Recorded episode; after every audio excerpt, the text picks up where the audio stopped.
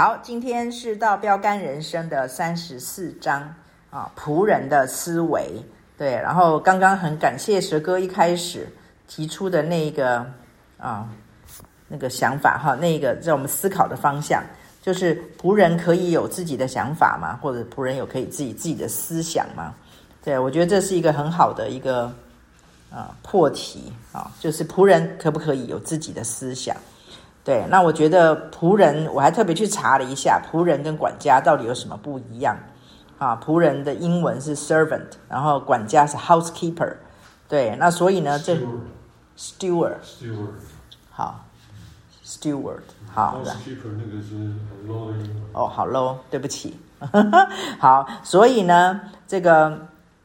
仆人跟管家看起来是不太一样的，所以作者才把它。啊，用这两个字，然后是不同的来讲。我们等下后面会讲到。那一开始呢，这个他就讲到了思维，所以可见的思维是很重要的。刚刚弟兄们也都有提到，其实这个思维会影响说我们是一个怎么样子的仆人。好，那所以我们上一次的最后啊，蛮赶的，讲到了那一段路加福音十七章七到十节那个地方啊，我来读一下。他说：“你们谁有仆人？”啊，耕地或是放羊，从田里回来，就对他说：“你快来坐下吃饭呢。”然后他说：“哪有这回事的意思？岂不对他说：‘你给我预备晚饭，树上带子伺候我，等我吃喝完了，你才可以吃喝吗？’仆人照所吩咐的去做，主人还谢谢他吗？这样，你们做完了一切所吩咐的，只当说：我们是无用的仆人，所做的本是我们应分做的。”对，我觉得这一段经文时常会在我的头头脑里面成为我的一个提醒。对，就是我觉得有的时候，我们一开始，我们先来看一下仆人，在这一段的呃描述当中，假如说以假如说是以现代的那个民主来说，我们会觉得说啊，哪有这回事？会我们会有很多的想法，我们会有很多的意见，甚至于非常的不以为然。可是，在主耶稣的这一些的啊、比喻的当中，我觉得他在带给我们的一个是绝对的自由，真理里面的自由，就是我们在神的里面，不是神，我一再的强调，不是神要把我们当仆人，是我们自己绝对要有这样子的一个对对自己有一个这样子的一个要求，就是我们是一个树上带子，好，这个树上带子在。啊，主耶稣说到彼得的时候，他的未来的时候，就有讲到说，将来你要束上带子，被人家牵来牵去，要牵到哪里去？这样，所以我相信那个束上带子，在主耶稣洗帮仆人洗脚的啊，不帮帮门徒洗脚的时候，也有讲到束上带子。我觉得那个束上带子应该是一种啊，就是委身，也是一种弃权。也是一种态度，就是让自己说，我现在是一个服侍者。刚才弟兄都也有提到，好，我们是一个服侍别人的人。我在比较早的前面，我也有提到啊，上帝透过以扫和雅各啊教导我，对，就是嗯，上帝绝对不是一个宿命的神，所以当他说将来大的要服侍小的的时候，他绝对，上帝绝对没有带着说哦，服侍的是比较低等的，然后呢，被服侍的是比较高等的。啊，上帝绝对不会这样。假如说上帝是这样子的话，那上帝就就是等于是宗教啊，他是宿命的啊，就是说呃，服侍人的比较差，所以呢，你你比较倒霉，然后我就是。照你，你就是要服侍人。我相信上帝在告诉我们一件事：一个服侍人的人，他绝对上帝就给他服侍人的那样子的权柄能力啊，给他的银两在服侍上面也比较多。然后，一个被服侍人的人呢，他一定也是在被服侍的上面，他必须要有这种特质啊。就好像今天，假如是一个服侍人的人的特质的人，然后结果他他被别人服侍，我相信他会全身不自在，他宁宁愿自己可以去服侍。所以，我觉得。当上帝在很多的经文的当中，都在在的在告诉我们一件事情，就是服侍的本身并不是不好的一件事情，或者是比较低等的事情。所以，当我们当我们自己把我们自己当作是神的仆人的时候，刚才我一开始的呃，我们小组前的祷告我就有提到，就是当万万主之主、万神之神啊，就伟大的君王啊，全是创造者，他的仆人，那是何等荣耀！那是一个特权，那甚至是个恩典和祝福。我觉得我们的这种嗯心思思思维，假如有做一个转变的的话，我们在路加福音十七章七到十节这边，当我们看到说哦，主人。啊、呃，主人说啊，叫他先伺候他怎样，然后吃喝完了，他他才可以去吃。然后仆人还会说啊，这是我我我是无用的仆人，我所做的是我应该要做的。我们就不不难知道为什么主耶稣要说这样子，因为我们遇到的这个主人实在是宇宙级的好主人。我觉得我们的主是一个配得我们这样子来到主的面前，这样子我们才可以脱掉在旧人在老我里面一切的悲情下品邪情私欲。其实，当我们来到这位万王之王、万主之主的面前，去甘心情愿的，然后甚至于像这样子说：“哦，我是无用的仆人，这是我应该做的。”当我们不断的这样子去这样子去做，或者是这样去改变我们的思维。建立我们的思维的时候，我相信我们会是全宇宙最最自由的人，也是一个最幸福的人。因为这个作者后面有讲到无拘无束，我们就变成会无拘无束。因为当我们说我们是无用的仆人，这是我应该做的时候，那一切想要增进，那些想要比较，那一切想要凸显自己，那一切想要鞠躬，想要把功劳放在自己身上，那一切想要抓住别人眼球的。那些欲望，他们就通通就被你踩在脚底下，我们就再也不做肉体情欲老我的仆人，我们就成真正的成为这位万万王之王的仆人，我们就真自由了。所以我觉得当，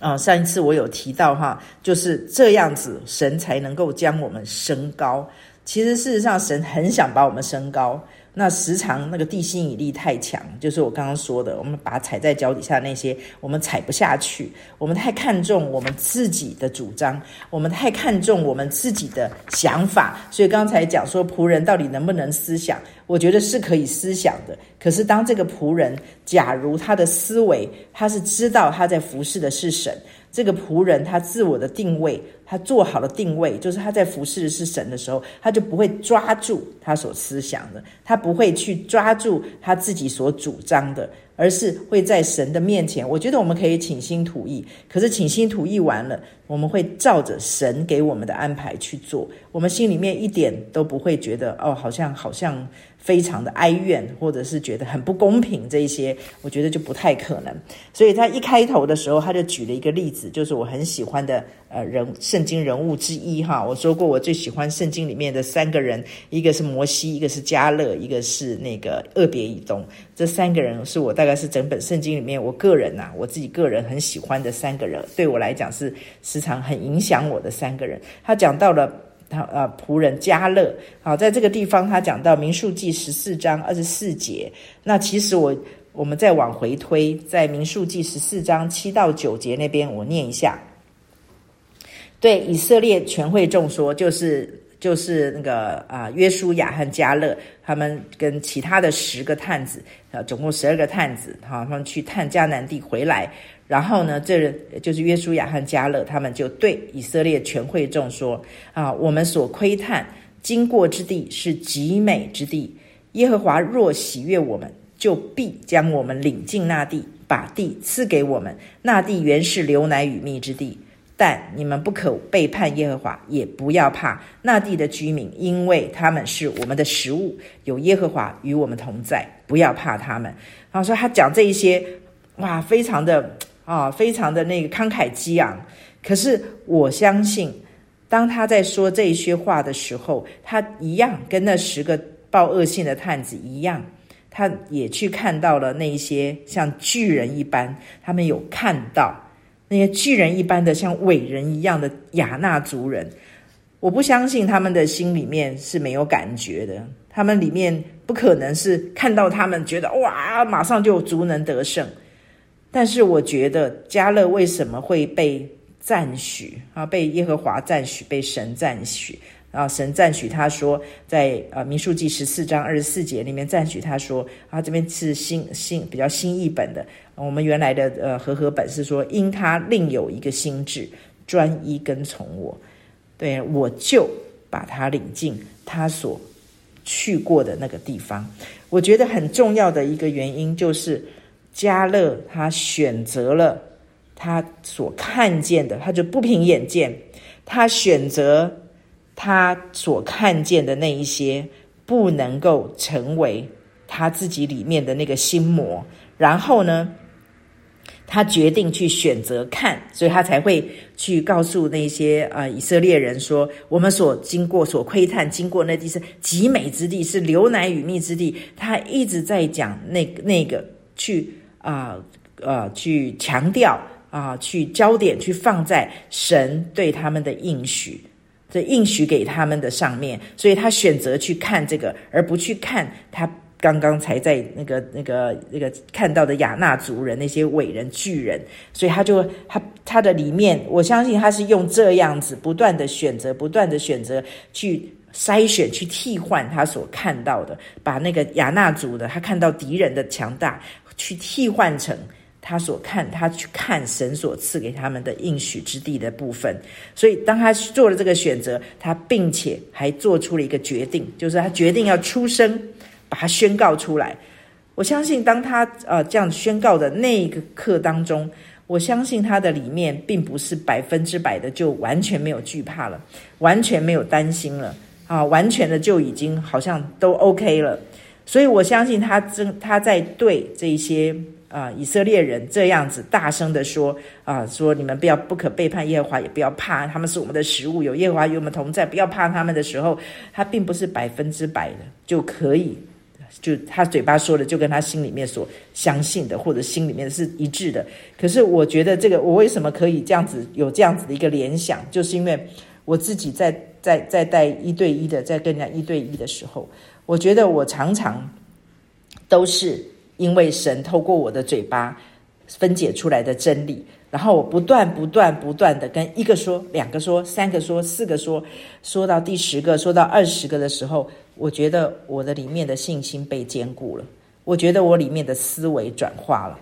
跟我第一次说的时候是完全不一样的。所以当我觉得这个加勒为什么啊、会被神那样子的肯定哈，就是他另有一个心智，就是他选择，他决定看神要他看的，他选择决定宣告出来神要给他们的。所以呢，他说最后神跟他跟就是说，我就把他领进他所去过的那地。所以有的时候我们得不着，时常都是因为我们选择凭眼见，我们去宣告，我们去选择，去强化，去强调。我们所看到的世界，哈，就刚才建国说的，我们不要当世世，不要让世界当我们的主人，哈，我们不要去侍奉世界，我们要侍奉我们的神。所以我觉得这个说起来容易，其实要去做到，尤其在大家在职场上，其实是很不容易的。可是不管在职场上，是在家庭里面，是在任何的关系，在甚至于面对自己、面对神的时候，我觉得这种思维的转换是非常的重要的，以至于神可以，刚才啊，我们讲到神可以把我们升为。至高，同样的，当我们思维转变的时候，神就可以把我们领进我们去过的那些地方，不管是职场是家庭，就是我们心里面有的时候，我觉得我们已经好像温水煮青蛙久了，就对有一些的状况，或者是对我们自己的一些的状态，就就把他就觉得说，哎呀，反正就是这样了，哦，反正我们家就这样了，我跟我先生或太太就这样了。或者是我跟弟兄姐妹就这样了，或者跟我的孩子就是这样了。我觉得时常都是我们就好像看到了亚纳族人坐在我们身上的一样，然后我们就觉得说就放弃，然后我们没有去求。圣经上也告诉我们，我们得不着，是因为我们不求。其实有的时候魔鬼就是用这样子的方式，让我们没有办，让我们不去效法，像加勒这样子，有一个心智是专一的去跟从神，就是神说的，就是我嘴巴要说出来的。所以他才会说出这些的好语啊！就我们只要不要背叛神，然后我们讨神的喜悦，神若喜悦我们，就必定会把我们领进那个地方。而最终，加勒的确就是神就把他领进他所去过的那个地方。所以我觉得，加勒因为他对神的认识和对神的这个相信。胜过了他的眼见，也胜过了他的感觉，使得他可以进到上帝要给带给他的进去的那个迦南美地。好，接下来呃，这个作者讲到了心态和态度，我觉得心态和态度是有一点不太一样的。好，那个我觉得心态是就是心心里面怎么这样想，刚才我们的思维态度，我觉得是我们、呃，表现出来的是形形而外的，好、心态比较是形而内的，是比较里面的。所以呢，这个作者说，我们做什么远比我们呃，我们呃为什么而做啊、或者是为谁而做，多过于是做什么比较更重要。所以我觉得上帝设立这一些侍奉啊、事工，看起来好像是叫我们去做点什么，可是事实上，上帝是用透过。啊，我们去做啊！圣经上主耶稣有说过，一个大儿子，一个小儿子嘛，哈，跟啊大儿子说叫他去，然后大儿子说啊不去，结果后来去了。啊，跟小儿子说叫他去做做某件事，然后小儿子说好好好，然后结果后来没去。啊，主耶稣意思就是说，哪个是真的顺服呢？所以我觉得神设立这一些侍奉，其实在这个过程，当他呼召我们，感动我们。啊，叫我们去做这些侍奉的时候，我们的那个起心动念，我们的回应的本身，其实就已经是上帝呼召我们去做这些侍奉事工的一个很重要的一个焦点了，就已经是一个他的呃目的或目标了。所以我觉得神他重点不是事工和侍奉，是为了我们而设立这些侍奉事工，他要成就我们，他要成全我们，他要建造我们，建造我们成为一个。真正是合他心意的人，所以我觉得，当我们推却侍奉，或者是我们害怕侍奉，甚至于我们把侍奉当作是苦差事的时候，我觉得我们真的是没有办法像，是我们没有像加勒那样去认识这位神，去了解这位神。然后呢，因为认识，因为了解，然后以至于我们可以去相信，以至于我们知道神叫我们去侍奉，去呃做一些事工的时候，是为了我们的益处，是为了磨塑我们。所以事工，我觉得常常我们都会有盲点，把那个事工侍奉，或者是我们所做的这些事情的成果成效，当做是一个仆人是否尽忠的一个标的。或者是一个啊，好像是是不是他是不是啊，是一个好仆人，好像用这个来认定。可是我相信神不是这样子的，所以神说他是鉴察人心的。我觉得神是非常非常的喜悦我们在这个侍奉和侍工的当中，我们的蜕变，我们的改变啊。然后接下来他讲的那五点里面都非常的精彩，今天大家都觉得受益很多哈。他这边讲了一句话，他说：“谦卑不是小看自己，而是少想到自己。”我觉得我自己自己在这个里面有很大的学习。以前我就是一个非常小看自己的人，所以就会自卑嘛啊，所以看起来好像是谦卑，其实他是自卑。哦，他这个自卑就好像扫罗王躲在器具堆的后面，看起来很像，好像很谦卑，其实那不是真的谦卑，那个是自卑，好，是自己很看自己看看得很少，很小，很低。他这个地方是说，我们看自己合乎中道，但是我们少想到自己。他下面讲的那个简直是太困难了，要为了呃丢弃生命，忘记自己，忘却自己，呃，忘记自我，忘却自己。然后，所以他就要在做这些事，这些讲这些，其实在圣经里面讲的就是从舍己到虚己。耶稣已经为我们做了最完美的示范，耶稣也是为此而来，就是示范给我们，不仅仅做一个示范，对我们来讲啊，他是个榜样，他是一个示范，那就是励志嘛，哈。帮助我们，鼓励我们往这边去。我觉得耶稣不仅仅只是示范，只是好像成为一个榜样，让我们可以去啊模仿遵行。我觉得耶稣他本身，他他自己说的，他就是道路。他成他自己的本身，他的死，他在为我们在地上走这三十三年半，然后他为我们走上十字架，这些的本身，这些的过程。它本身就是一条路，是让我们可以走上去的，是让我们可以走在上面的。就我觉得它是一个，嗯、这个很难说，不是说好像，哎，你可以去模仿它，你可以去学习它而已。我觉得它的本身就是，当我们说主啊，我愿意像你，主，我愿想要像你，不管是像你啊，去扮演我的。啊，儿子的角色，父亲的角色，丈夫的角色，啊，同工的角色，朋友的角色，邻舍的角色，这些主，我愿意向你走向你走走在你你走过的那条舍己到虚己的道路上。我相信我们就不可能成为一个自我中心、不能做仆人的人。所以，我觉得上帝要在这个透过这个侍奉跟啊事工的当中，我觉得神就是要让我们真的是成为一个舍己。到虚己的一个人，然后以至于我们可以成为一个很称职的仆人。而这个不是焦点，这也不是最终的终极目目的目标。我觉得这个最终的就是神才能够，因为我们舍己虚己，神就把我们升为至高，把我们升到高处。我以前常常会跟一些姐妹讲，我们的重点不是要爬到高处，我们的重点是高处主就在那里。当我们到了高处，就是建国说我喜欢讲的哈，奔向耶稣就奔向原创。我们到了高处就跟耶稣相遇，我们就会更靠近耶稣，更认识耶稣，我们就会更找到自己，我们就会活出一个非常喜欢自己，我自己这个人的这个一生哈，非常的会喜欢。好，然后接下来他讲到无私跟忠心一样，然后他也讲到了谦卑。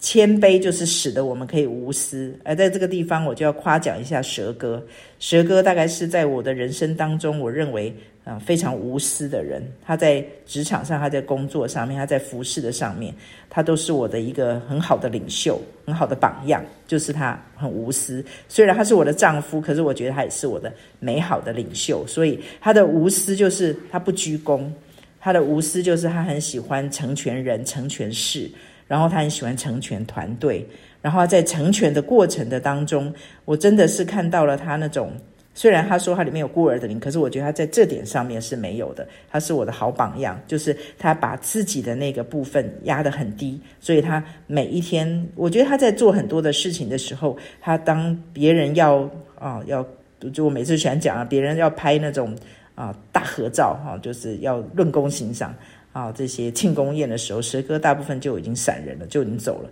因为他已经，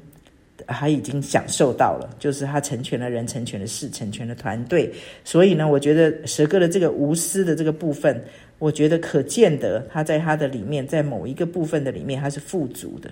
他是很富足的，所以他不需要这一些，然后外在的这一些来成为。他补补里面的那个洞，还有那个亏缺的那个部分，所以我觉得我很这一点，我是我非常欣赏蛇哥，也非常的羡慕他的部分，也是我一直在学习的部分。这个可能跟我自己从小的时候比较家里比较穷，然后再加上我排行是老幺，又是女生里面的呃最小的。然后呢，所以我觉得在这个里面，可能我在这个部分想要无私的地方，有的时候会有一些的私心。我觉得那些私心不是我故意的，可是问题是它就是潜藏在我里面有贫穷。我最近在在想，因为有姐妹问我，因为我不是常喜欢讲吗？我几乎每天都要除掉我里面的小偷、强盗、骗子、乞丐、孤儿。就有姐妹问我，乞丐跟孤儿有什么不一样啊？啊、就有什么不同啊？对，我仔细的想一想，的确是不一样。因为我觉得乞丐比较多展现在自怜的上面，就自自怜。然后呢，孤儿比较是在贫穷的上面，就是贫穷感。对，就是各种的形象的贫穷哈，甚至于金钱的贫穷，或者是对别别人对我肯定，然后我马上就觉得啊、我没有被肯定，这些都是一种贫穷。那自怜的部分是我做了半天，然后结果呢啊、别人都不谢谢我，然后我就好可怜，然后我就一面做，然后就一面哀怨，一面做哈。这个我曾经写过一篇部落格，就是我不喜欢我自己是个跛足的人，然后我拿着我的拐杖。但是我就丢不掉我那个拐杖，我觉得我的里面常常因为贫穷就会有这样子的问题，这个是跟我等一下要啊、要做的见证哈，这个最近的见证啊铺一条路，所以呢，他这边接下来第二百九十一页的最下面，他说：当人们对待我们如同仆人的时候，哇，我觉得这一段写的真的是就好像在对我说话。他说：当人们对待我们如同仆人时，我们如何回应，可以检验出自己是否有。仆人的心智，当人家把你的服侍当作理所当然，支持你，把你当做下人看待时，你作何反应？啊，我觉得这一段让我想到最近有一个人告诉了我一个韩国的电影，对，听了其实也蛮震撼的。他说有一个韩国的电影，我觉得韩国人很喜欢像最近社理教这些事件，他们很喜欢把这些把它。凸显出来哈，然后呢，我就看，他就说他看了一个韩国的电影，他说有一个一个妇人啊，一个女的，然后呢，她的女儿啊被被人谋杀了，然后呢，他非常的生气、愤怒、伤心，然后非常的沮丧，然后就在这个过程的里面，然后呢，结果他信主了，有人带他信主了。他信了耶稣以后，他慢慢的透过信仰、真理，然后陪伴，他不呃就饶恕了那个杀人犯。不仅饶恕了他，而且他随着时日过去，他的里面就越来越多的，就是愿意饶恕他，而且想要去告诉那个杀人犯，他饶恕了他。所以呢，他就去。监狱里去看那个杀人犯，结果呢，他到了监狱里面，跟那个杀人犯讲说：“我饶恕了你。”当他这样讲的时候，对方很感动、很感激的跟他说：“谢谢你。”他说：“我很感谢上帝，因为我在监狱里我也信主了。”哇，这个这个姐妹不得了了，他本来是原谅他、饶恕他了，可是他一听到这个人居然也信主了，哇，他里面的那个愤怒。他里面对神的那个愤怒不以为然，全部通通都哇冲上脑门，对啊，然后我然后跟我讲的那个人说啊、或许呃他觉得这个人不配啊、不配得救啦，什么什么，我我说其实我想要问的问题是，就是这个人假如他当时候并没有信主，是这个姐妹后来因为这个姐妹去原谅他、饶恕他。然后服侍他，传福音给他，然后他才信主。我相信这个姐妹不会这么生气，不会这么愤怒。我相信这个姐妹是她觉得神怎么可以，就是我还没有原谅他，我还没有饶恕他，然后上帝怎么可以对待一个杀人犯，对待一个亏负他的人，对待一个这样子的坏人，不配得。救恩的人，居然就在那个当下，他还没跟我道歉呢，他还没有怎么样，就是我还没原谅他，还没有跟我道歉，他怎么上帝怎么可以把救恩也给他，就好像给我一样，就意思就是说他比较配得。他因为他是被亏负的，对方不配得，所以我当我看到这个仆人的心智，当人家把你的服饰当作理所当然，然后把你当做下人看待的时候，就是你被亏负的时候，好像你的付出的时候会有不平的时候，我觉得那个是不容易的一件事情，尤其是对我这样子的一个啊穷小孩子来说。就是我可以把我自己当仆人，我也可以对你百般付出。可是当别人理所当然的把我的服事，甚至于把我当把我当下人看的时候，我觉得那就很挑战我了。所以我很喜欢啊，用马街弟兄的那一个见证来鼓励我自己，也提醒我自己。马街弟兄早年在啊淡水那个地方传福音的时候，他不是为了啊要传福音，所以还留着啊头发，还留长辫子那些，结果呢还被人家泼粪。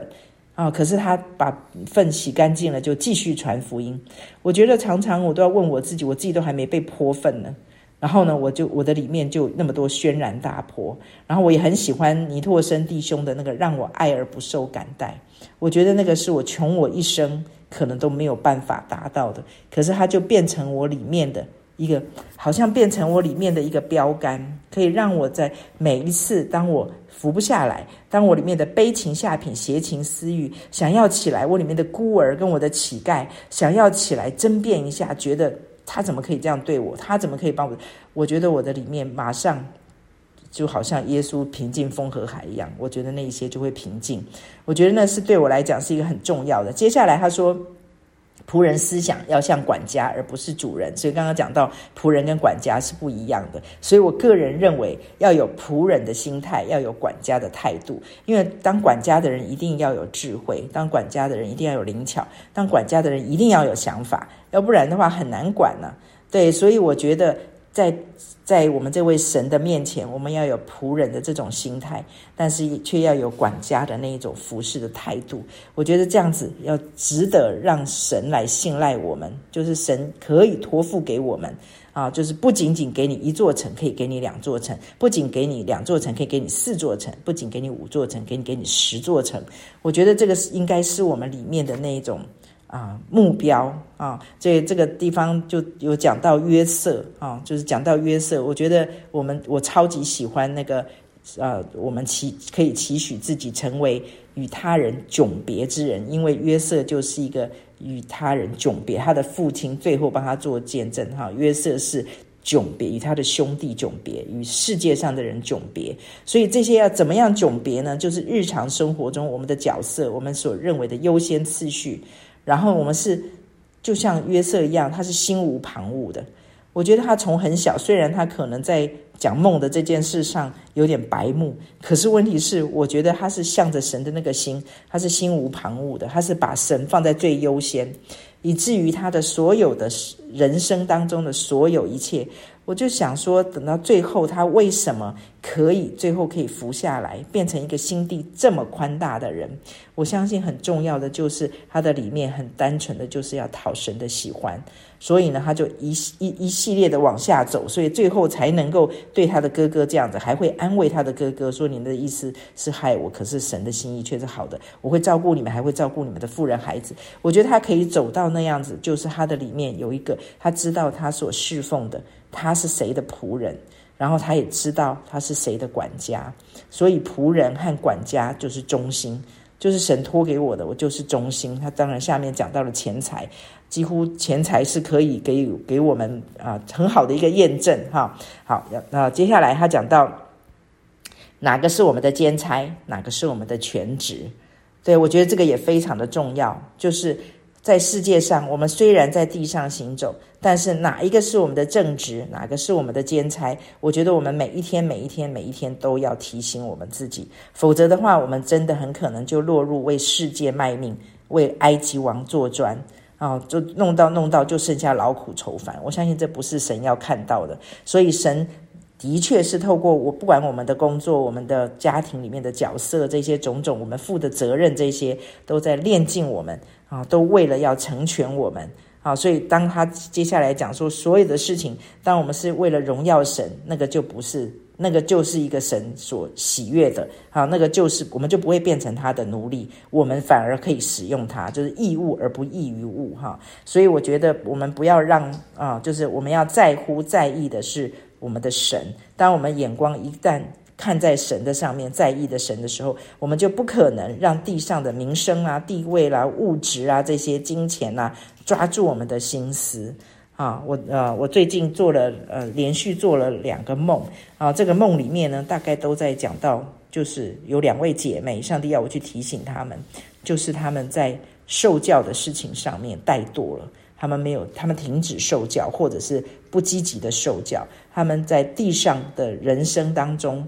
过得太爽了，过得太舒服了，享受着神所赐给他们幸福快乐的人生和美好的情谊、美好的关系，以至于在啊追求神，以至于在追求灵命成长上面，在服侍神的上面却往后退。我觉得这个是对我来讲，也是一个不仅是别人的梦，也是对我的一个提醒啊。所以，我们当我们。啊，把这些神所赐给我们的一切的美好，把它变成别神的时候啊，贪财是万恶之根嘛，圣经上说，所以重点是贪，不是那个财，那个财可以换成所有的。假如你贪地上上帝所赐给本来要让你享受的吃喝快乐的，它变成我们贪图，我们变成我们看重的。在乎的多过于神的时候，它就会变成一个万恶之根。到最后，可能我们真的会用今生就就去卖掉了我们的永恒，那是很可惜，也是很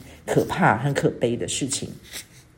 然后呢，接下来他讲到、呃，刚才那个是呃。是文人讲到那个我我很很有默契，我我这边也有写到哈，就是约翰卫斯理哈蛇哥喜欢分享的，就是竭尽所能的去赚，竭尽所能的去省，竭尽所能的去给。我相信这个是一个仆人，他的里面他知道上帝给他赚的，哈，让让上帝让他省的。然后上帝让他去给的，那都不是从他来的啊。保罗说，就是有什么不是从领受的呢？当我们一旦知道我们是仆人，我们是管家，都是领受的时候，我们就可以从心里做，像是给主做的，然后是为荣耀神，变成是唯一的出发点。我相信，不管是面对有形职的还是无形职的上帝所赐给我们的祝福，我们就不会被他捆绑，我们就不会被他迷惑。然后不会被他买走了我们的心啊，所以我觉得呃，神在这个过程的里面给我们很多很多的啊，这个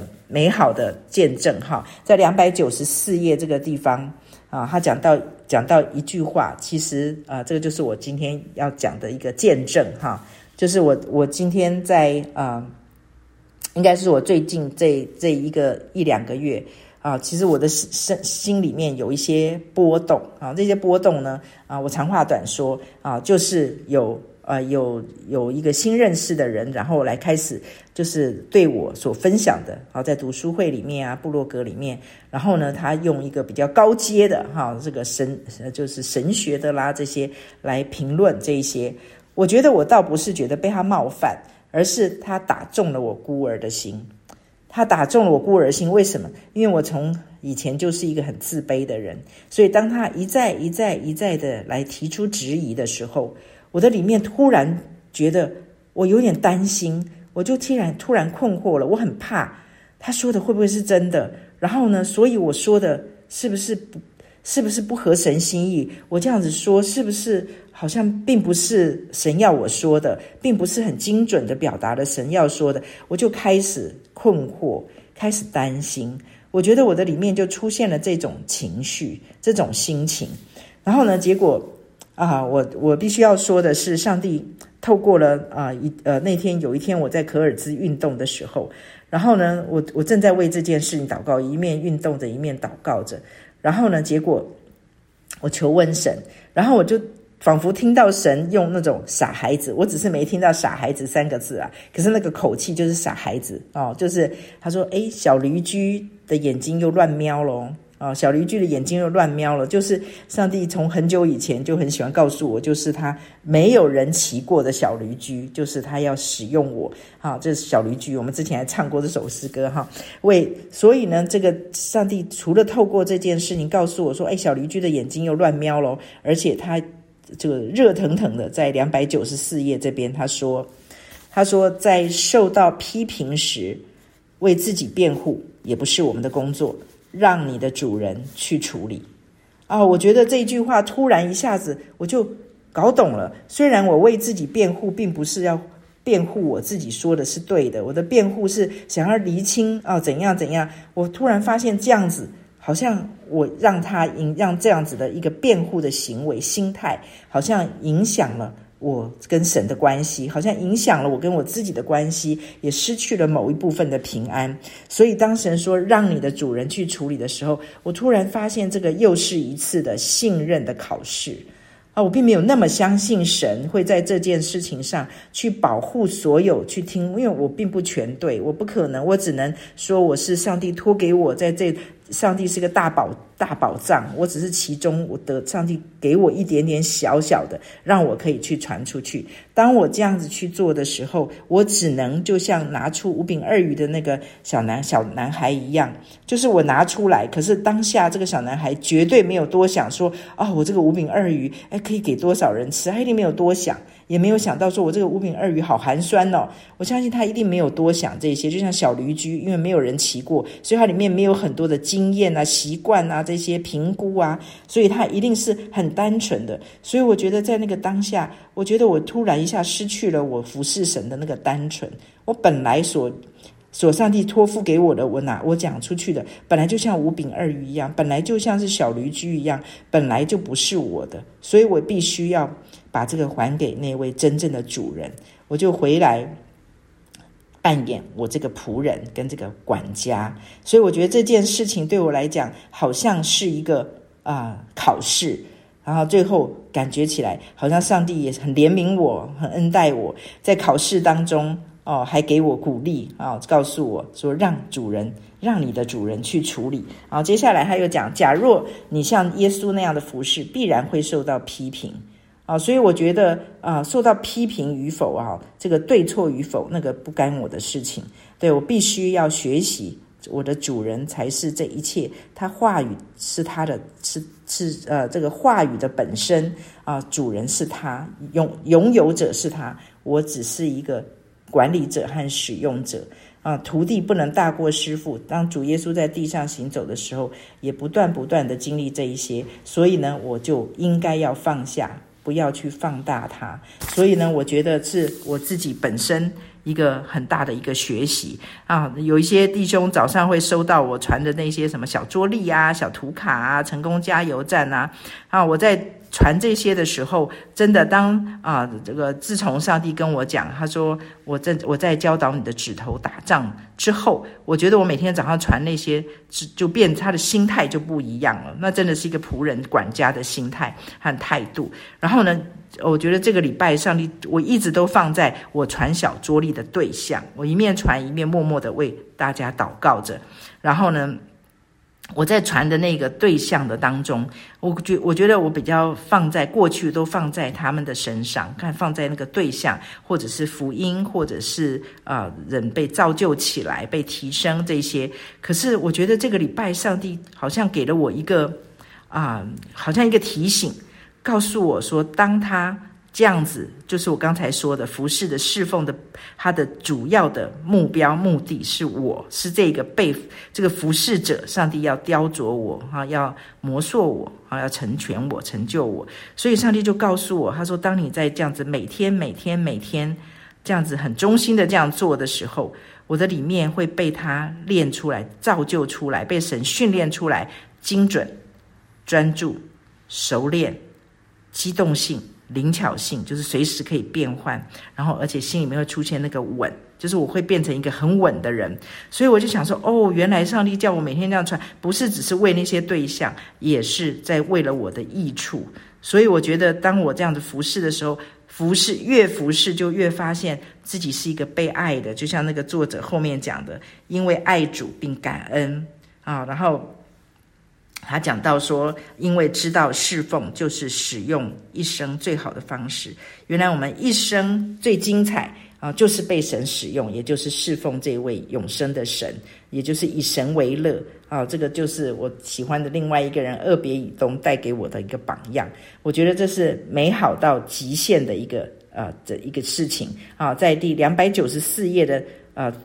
最下面，他有讲到说。要做仆人，就要在基督里认清自我的身份，啊，就是 ID 认证呐，啊，现在都讲 ID，ID 认证。他说，一个有安全感的人才能够侍奉，一个缺乏安全感的人总是担心别人对自己的看法，